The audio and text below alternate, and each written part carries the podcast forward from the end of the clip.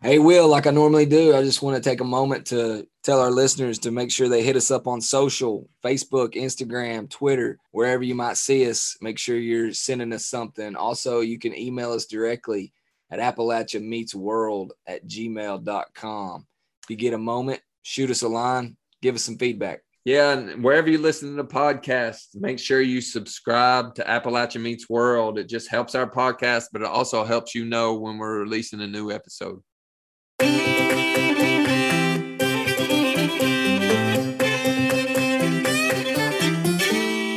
Know, growing up, it, it was a, a lot of questions within myself about identity. And um, it took me, you know, going away and coming back, coming full circle, you know, to, to yeah. really find my identity. Appalachia Meets World, a podcast about place and perspective, but always Appalachian. And don't forget, Will, tonight's episode is powered by SOAR. Shaping our Appalachian region. If you're a entrepreneur out there, especially in Eastern Kentucky, check them out. Appalachian Meets World. We're back another week. It's Will. And Neil. What's up, my man? What's going on? Proud to be here. Glad to be here. Yeah, so how's your week? Man, so far so good. Just uh sunshine starting to poke through a little bit. Spring is uh in the air, feels like. Everywhere I go, everybody everybody I talk to, man, the sun's out, it just changes their whole mood. It's great. Hey man, I thought I would jump right into a little Appalachian news. Yeah, sounds great. I was about to ask. First thing I wanted to ask you about, did you watch the dunk competition? Man, I wanted to, just uh, you know, I missed it. Uh, I saw a couple highlights though. Tell me about Mac McClung. That's the thing. Not too often do you get to talk about the dunk competition in relation to Appalachian news. Ain't that the truth? He's definitely representing the area. He pulls out the Gate City jersey in the last two dunk competitions, representing his high school, representing his town, representing his region, representing Appalachia. I think it's awesome. Yeah, it's it's pretty unbelievable what what he's done two years in a row, man. Somebody needs to get him on contract, like a long contract. What are we doing? Exactly. He was G League Rookie of the Year. They talked about that during the comp- competition. Why aren't people putting him on a contract? I guess because he's so short. But I mean, he can guess, jump out of the gym. I guess, man. I mean, as it goes to show you that uh, it takes more than hops to play at that level. But the man's got a good, solid game. I don't, I don't really understand it, but obviously, uh, there's people out there that know more than me. I guess. I guess so, but uh, I want to give him his props. Say thank you for representing the region so well. You know, he could be in the dunk competition and never mention where he's from, never mentioned anything about the region. However, he celebrates the region, kind of like this podcast. So I give him his props. Congratulations on a back to back win, and hopefully he'll get a contract soon. Yeah, I hope so. I look I look forward to him being uh, on our show soon. Yeah, me too. couple other couple other items I wanted to mention. The Voices of Appalachian Play Festival being hosted at the Greenbrier Valley Theater in Lewisburg, West Virginia. So dozens of plays were submitted and they narrowed it down to seven that are going to be performed on stage. It's about local stories and storytellers in the region. It's something they do every year, and this year it's going to be run for two nights. It starts today, February 23rd, today and tomorrow. So I wanted to mention that. You can get your tickets, $20 for general seating, 15 for students and seniors. It's at the Greenbrier Valley Theater. It, if you want the website, it's gvtheater.org. So you can check that out if you're in the area. Also, one other item I wanted to mention uh, the Brookings Institute came out with a study.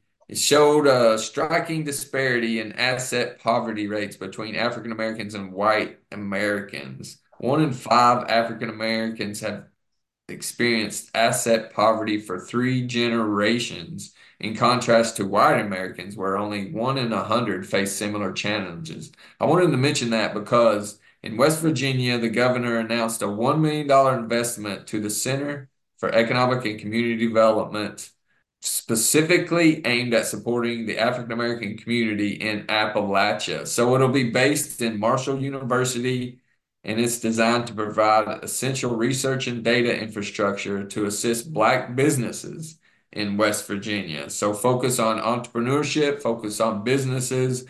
It's a thoughtful idea to start this center at Marshall University. I just wanted to mention that. We'll mention it too that we'll put it in the show notes. They're doing a lot of thing programmatic activities around research, around uh, putting on business summits around entrepreneurship, uh, some things around housing, new market tax credits, and really just building community resources in that region of West Virginia.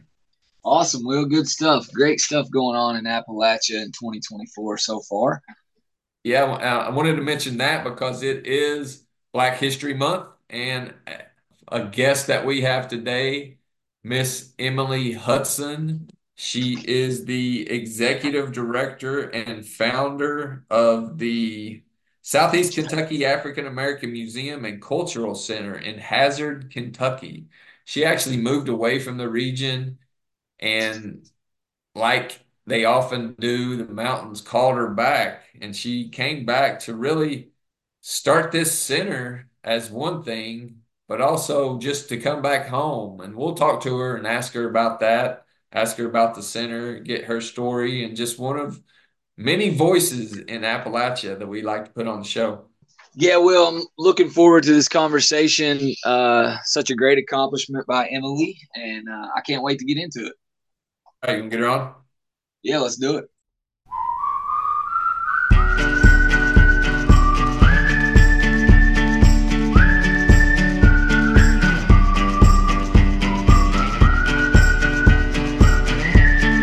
On the episode today, we have Miss Emily Hudson.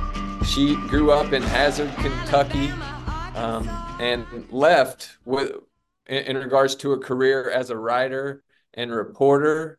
She also is an author, best known for the book Soul Miner. In 2021, however, she founded the Southeast Kentucky African American Museum and Cultural Center and moved back home which this cultural center seeks to share stories of African Americans in Eastern Kentucky that the stories that were left untold in Kentucky history. So, Emily, thank you so much for being part of the show, being part of this episode.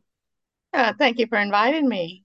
Like most Appalachians, they're big on history and tradition. My brother and I, our family's big on tradition as well. One of those traditions we have, we have appetizers at the holidays, like this gigantic spread of appetizers, bigger than the food that we get for the meal. So, wanted to ask you, do you have a favorite appetizer? You know, I, am going to say this um, because uh, I'm sitting here thinking about um, our family gatherings and and all the food. And I guess when it comes to appetizers, this is going to sound a little um, weird, but my favorite of all things, I mean, is potato chips. Give me a bowl of potato chips and dip. All right. Yeah, yeah, I like it. What what and kind? Just the plain potato chips? Plain, the plain. Now I, I can do the ruffles too with the ridges, but I, like I really like the, the the plain. They're simple. Uh, the the taste, the salt, the salty taste, and that's it. Just um, yeah, I love I love that answer. So my brother and I we're big on dips. So you mentioned dips. So what what kind of dips with your plain potato chips? Um, I think I like the uh, the French French onion French dip and the ranch second. Yeah, we're on the same wavelength. I'm a I'm a big big fan. Yeah, that, that that's perfect. You know, I mentioned your career as a as a reporter um, that kind of took you away from the mountains, uh, where you have always called home. Can you just tell a little bit about your background? What took you away and what brought you back? I uh, went to Berea College. I, I like to write. And, you know, I, I had thought about going into journalism. But my initial thing uh, when I went off to college was uh, library science. I worked uh, in the summers and after school as a teenager at our local library, and I really, you know, like that. And uh, the only closest place uh, with that degree was Morehead. And my daddy wanted me to go to Berea because that's where my older brother was. And Berea didn't have um, uh, library science, they didn't have journalism.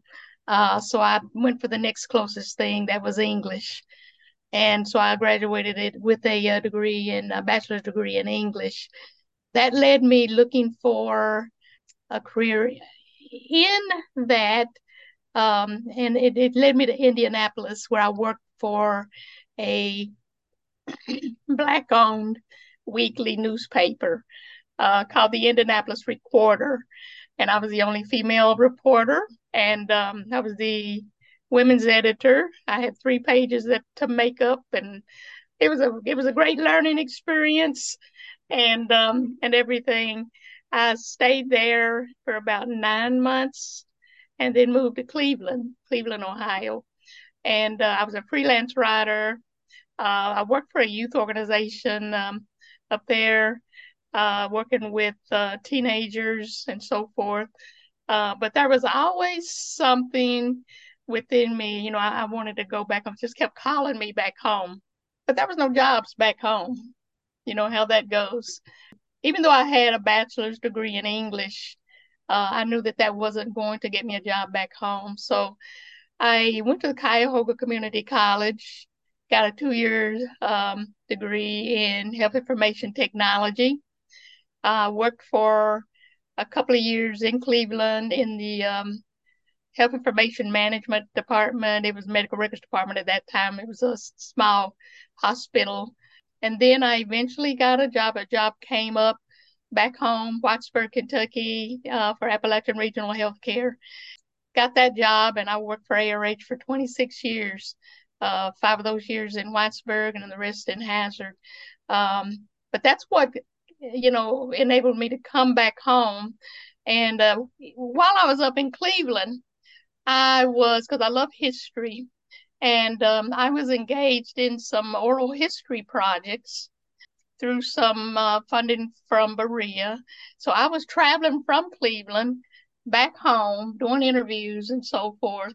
Uh, and that was in the late 80s and early 90s. But I never did anything with those interviews. They kind of yeah. got put on a shelf. And then I, my life took another direction into the ministry. And um, so in 2020 was actually in 2020 that the urge came back around. Okay, now it's time uh, for uh, the museum. Um, so we um, started that and Southeast Kentucky African American Museum and Cultural Center. And it, it was based on the, the need to really tell the story of African American in Appalachian, and in particular Southeast Kentucky. And so we pulled I pulled off those interviews, and I'm working on those interviews to put on our website. We have a website, and uh, but it's it's a rich history, and we not only, um, you know, we're based in Perry County, um, but we plan on reaching out into the counties that touch our borders.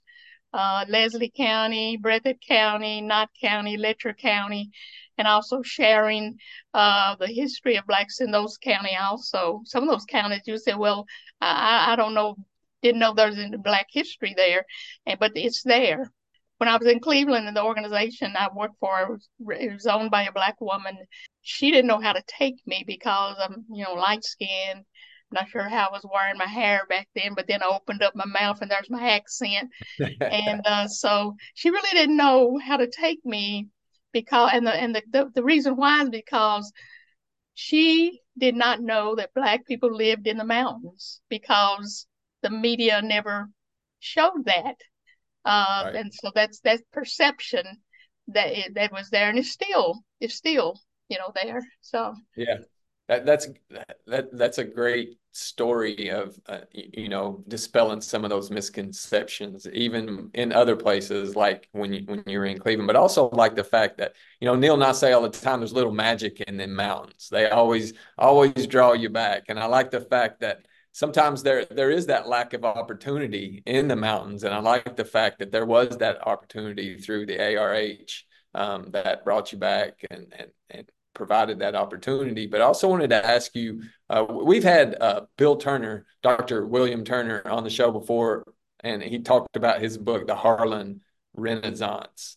And he talked about, you know, that book's based on a lot of his stories growing up in Harlan. What was your experience like growing up in Hazard? Well, I'm, I'm, I'm sure it was a little different. I didn't, you know, get out to experience things like my other black friends did. Let's just say my my daddy uh, kept us in, kept the girls in. you know, if, yeah, in, in my book Soul Miner, there's a piece there called uh, "Coming Full Circle," and it talks about um, me growing up trying to reconcile my identity as a African American uh, side of me and my Appalachian culture, both cultures. I was I grew up trying to reconcile, you know, that. Uh, if you read in that book, it you know it talks about, um, um, you know, I grew up watching Hee Haw. I wanted to be a, a, country western singer, and you know that kind of a thing. And uh, I didn't, um, you know, listen to a lot of black music. My dad, my father, he served in the Korean War, and when he came home, he brought home this radio, this, uh, I mean, it's one of those floor model radios um, that was actually taller than me. It picked up stations from all over the world. And one day I was fiddling around with it and I came across this uh, radio station out of, I think it was Knoxville, Tennessee. And it was called Randy's Record Mart and you know was playing all these um, um, you know black songs and Motown and you know all of that. And and um, and that was the first time I really really listened you know uh, to black music. And then it talks about um, my story goes on again you know when I went to Berea and I was exposed um, you know to a lot of cultural things and and so forth. Um, so you know growing up it, it was a a lot of questions within myself about identity. And um, it took me, you know, going away and coming back, of coming full circle, you know, to to yeah. really find my identity. Yeah, I, I felt the same. It took me going away to to help me appreciate the mountains even more. yeah. Since since leaving, coming back, have you seen changes in the mountains? Um, I came back in the nineties. Um, I started working with um, ARH in, on, on December. I remember the date, December the twentieth, nineteen ninety. There were there were things um, that had changed, and there's things that had not changed. One of the things I had two two children at that time, uh, seven and eight years old, something like that, and when they were in Cleveland, they were in um, uh, I forget what they call that program, but it's it's a program for smart kids, and um, and so they were they were in that program, and and um, when they came home, you know, and I'm saying to myself, you know, I'm glad, you know, get out of the city, you know, and bring my kids in, you know, to this uh, school system and so forth, and. But that first day they came home, they came home with questions like why were they treated different? Um, you know they you know the school system had uh, one of those programs too but you know they weren't chosen to be put in that and and um, um, the school uh, it was just different. That was a different thing. It really surprised me with some of the questions that they came home asking. Our school um, system one of the things that um, just just really I'll say bothers me and um, you know we've got to do something about is our school system doesn't have any black teachers. And um, you know, I'm I'm questioning why is that? Why is that? Yeah. You know, and uh, because you know every student needs to have someone there that looks like them, and you know that kind of a thing. But you know that's one of the one of the things that you know we're hoping to kind of delve into a uh, later date. And yeah. and job wise, um, you know, you you didn't see a lot of, uh, you know, blacks in you know, higher positions. Um, you know, businesses and so forth. So that hadn't changed. Always, always good to hear different perspectives in that regards about, you know, especially when you have that outside perspective and you come back in of what has changed for the better or the worse. It kind of to that point, I wanted to ask you about the museum. My brother and I started this podcast to really dispel some of the misconceptions that people have about Appalachia. Um, is that one of the reasons why you wanted to start the museum and what, what's the significance behind the museum yeah. itself yeah. or the cultural center? Um, it's, it's to tell the stories, to tell the stories, uh, because I know you've heard it expressed uh, this way, you know, that are black, the uh, black story is not told in the mountains. Um, you know, I look at it as um, you have the history book and those pages have been removed. And so we're trying to reinsert them into the history book and in telling the story of uh, the black person in Appalachia or Southeast Kentucky, um, you know, we're telling the story uh, within the context of overall history, because you really can't tell history and the stories, you know, without um, reporting on both sides. You know, both both you know the cultures that's there. You can't leave one out and and so forth. So you know we're, we're trying to look at the overall overarching history and telling the stories within that and how we intersect. But it's about telling those stories and trying to you know catch as many as you can before it's too late uh, we interviewed a lady that was 104 years old she's still with us but next on that list was a lady that was in her uh, late 90s she passed away before we could get her. So, you know, her stories are gone. Uh, you know, unless we can capture, you know, some of that from her her kids, her children, her grown yeah. children. But you know, it's nothing like getting the story from that person's own own own mouth. That, yeah, that's a really good example. Do you, do you want to let our listeners know, or do you want to speak to uh, any other examples of what you know if they come to the museum, the cultural center, what they expect to see or hear? First of all, um, I'll say that we are not in our physical building yet. Okay. Uh, we're working with the city, partnering with the city uh, for a building. We have a building. It's just has it has to be some restoration and you know working on um, to get it to get it ready. And we're hoping that happens sometimes later this year. Uh, but we we have a um, a website, Facebook page, and so forth.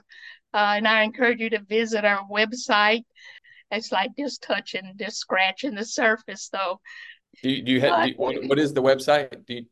uh, it's www.sekyaamcc.org.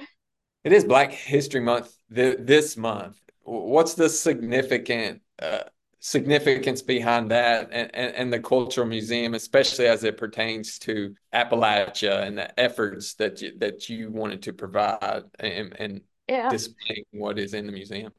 Yeah. Uh, Black History Month. And, you know, we say it all the time. Black history is every month. That's and, right. Uh, yeah. But it is an opportunity to, you know, bring some of the uh, history, you know, to, to the forefront. And I'm, I'm big on local history, our local history. I recently visited our library and they had a really nice exhibit of, um, of pictures that were posted around the library of black black um, science uh, in in the science um, in the entertainment industry, sports, uh, you know that kind of thing. And uh, so I asked the person there at the library, what do you have any local, you know, people uh, listed and yeah. and um, and and she didn't, you know, it's like she hadn't thought about that. uh, so I told her for next time you do this exhibit, we'll work together and I'll I'll help you get some local faces uh, you know, uh, displayed. I, I want, well, I wanted to ask you, you know, you mentioned the physical space, which you hope to finish this year, but do you, going forward, do you have I'm assuming you have continuing plans to uplift the voice, the untold voices, but what additional plans do you have for the museum going forward? Um, well, you know, doing that, you know, and in the exhibits and so forth. Um, for example, one of the exhibits that we have will have, and it will be a permanent exhibit, is of the um, um, first black high school and um, the one that followed. Uh, Higgins High School was built in 1928 in Vicco, Kentucky, and there's people that don't even know that this Vicco, Kentucky had a black high school. So in 1928, and the students from Hazard were they caught a bus to go up to Vicco to attend the school. It got to be so many students they decided to build the school in Hazard, and that was Liberty Liberty High School, and it actually had grades one through 12. But Liberty High School, and it was built in 1936. We'll we'll have exhibits you know, from those two schools and so forth, uh, because that's that's um, that educational picture. Um, you know, we don't want people to forget. When we look at our younger generation, and I've talked to some of our uh, young young young students and at the high school level, at the middle school level, and and even some adults, and um, you know about their local history. You know, do you know how Hazard was founded? Uh, uh, Perry County was founded, and you know they don't. They don't. You know, this generation really doesn't know their local history. Not just you know when they're talking about Black history, but they just don't know their local history. Yeah. And um, so that's one of the things that we want to try to do is is somehow work with the schools to get to introduce that local history back. This yeah, summer, we're we're planning on having um um, history, a summer history camp, a history summer camp, uh, a summer camp that focuses on you know this local history. But we think that's so important uh, that that you know kids know their history, know their roots, know where they're from.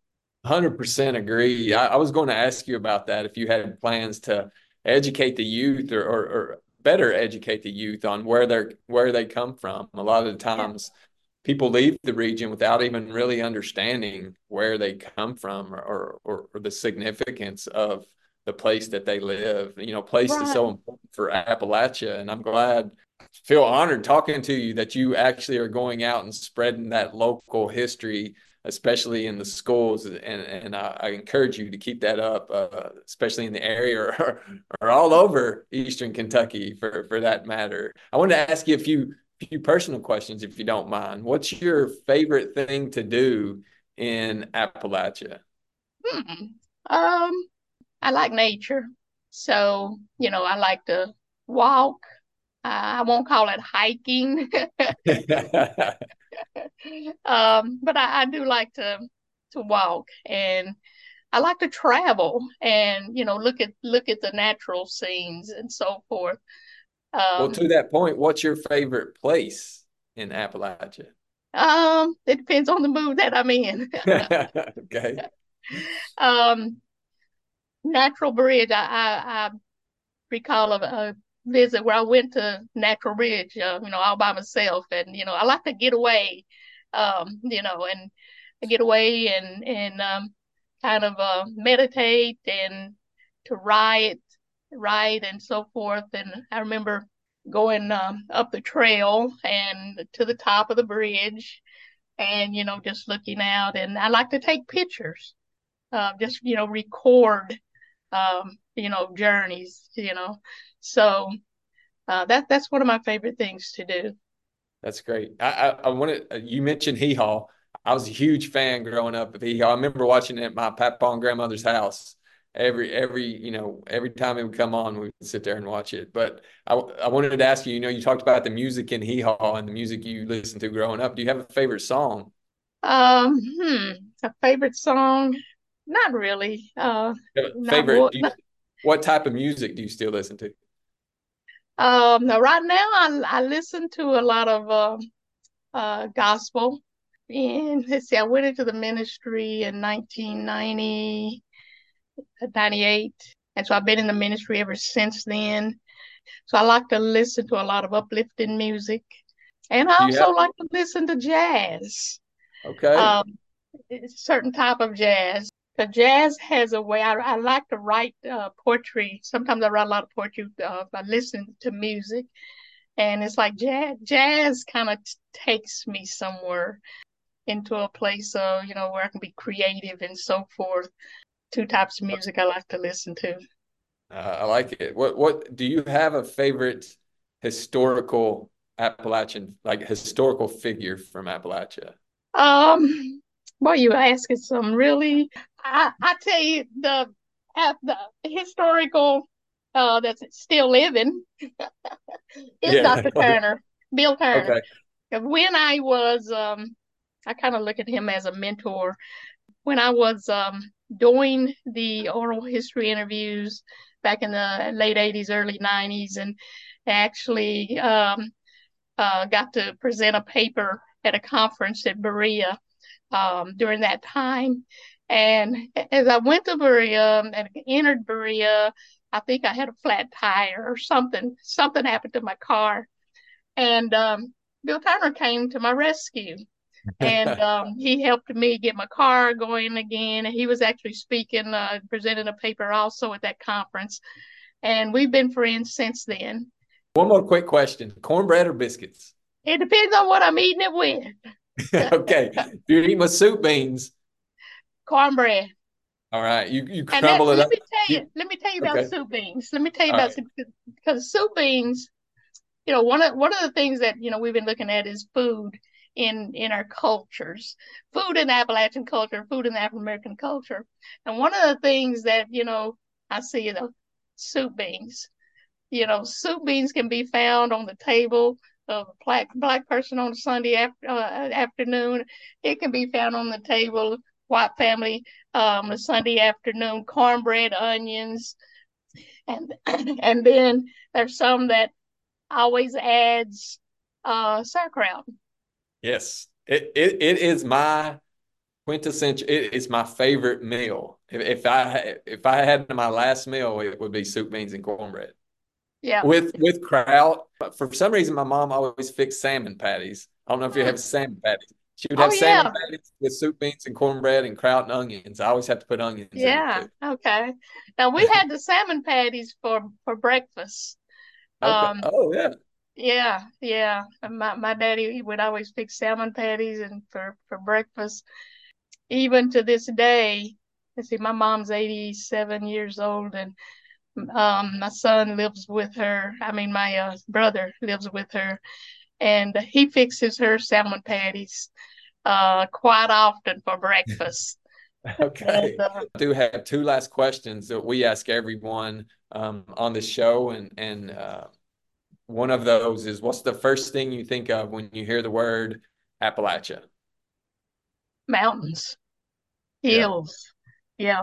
I love the mountains, and uh, the there's a sacredness about the mountains. Um, if you stand still long enough, you can hear the voices from the past uh, whispering, and they're saying, "Tell them I was here." Yeah. Oh, I love that. I'm gonna write that down for sure. Is that in your book? It will be in my book. I'm I am working on a book. okay, but, heard here uh, first. But last question. So we kind of ground our podcast on place and perspective. I, I said earlier, place is really important, not only to us, but to Appalachia in general. So we wanted to ask you just, and I think we know the answer, but just where do you call home? What makes it home for you? What makes it unique? Oh, these mountains. I just uh, finished a um, I pub- I've published uh, four books, two inspirational books, and and uh, uh, Soul Miner collection of poetry, and I just finished and it, it's it's left the press of my second collection of poetry and it is called home. You know it seems like I've, I've heard a lot of conversations about the topic of home and uh, you know what is what is home to you? For me it, it i mean it is the mountains. It's like the mountains are they're they're inside. Home is it's inside. The mountains are inside. Um, they called me you know, when I was in Cleveland in the city and they called me back home. So there's there's something about being, you know, in in the mountains. If I had my book in here, I would I would read a little bit. Um, the Soul Miner book because it that opening piece talks about home also. But it, it ends by saying, Yes, you can come home again.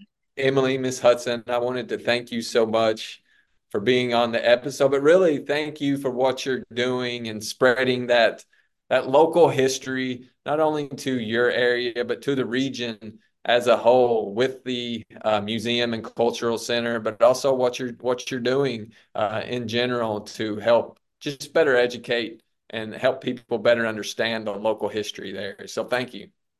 Well, thank you again for inviting me to be on. And I do encourage everyone to check out our website.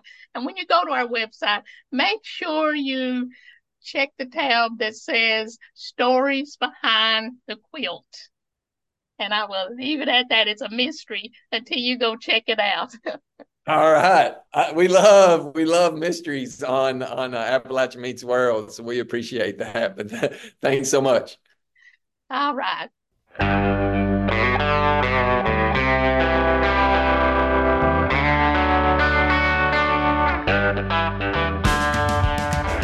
So, Will, Emily, she's uh, doing big things here in Eastern Kentucky. So, such a great conversation. Glad to glad to speak to her and learn about what she's got going on. Yeah, she got a, such an interesting story of you know growing up in the mountains, leaving, going to the big city, um, but really the mountains, like like we always say, the little magic in those mountains that drew her back. Yeah, for sure. Um, so nice to see good people coming back to the mountains. Uh, I'm a, I'm a, I like to think I'm a product of that, and uh, it's great to to have her here in, in Eastern Kentucky. Yeah, I, I found it as part of her story interesting to hear her dual identities in regards to her cultural heritage, her upbringing, of how she loved he used to watch Hee Haw, kind of reminded me watching Hee Haw, but also uh, just being conflicted in regards to where she's from, where she moved to. Uh, just a great person, great story, uh, doing great things back in the mountains. Yeah. So, uh, with that being said, do you have a uh, business of the week for us this week, Will? An app biz, I do. Uh, we mentioned it briefly last week as part of the SOAR Kentucky Innovation Team. They're finalists in their pitch competition, but I wanted to mention this uh, black owned business, Dad Distilling. That's D A A D Aaron Floyd and Antonio Santiago. They're both fathers, but also lovers of bourbon, and they wanted to start a distillery in Garrard County, Kentucky. They started in April 23 and hope to have the distilling company up and running by 25. Um, they're doing some really cool things. It's not only focused around bourbon, but also focused around family, focused around culture, you can check out their Facebook page at Dad Distilling. Find out a little bit more about what they're doing, but it's a really, uh, I won't say innovate. I'm gonna say bourbon's innovative, but the way they're doing it uh, to be a black-owned business there in Garrard County, it's just a cool story. And wish them well and and give them some support and check them out. Yes, sir. Will do. Uh, sounds good, Will. Uh, really enjoyed the episode. Thanks for your time again, and uh, hopefully our listeners enjoy as well. Yeah, thank uh, Miss Hudson, Miss Emily Hudson, one more time for being on the show, sharing her story, giving her voice, and all the things she's doing there in Eastern Kentucky, Appalachia. I guess since we're at the end, we can end it like we usually do. Till next time. Peace.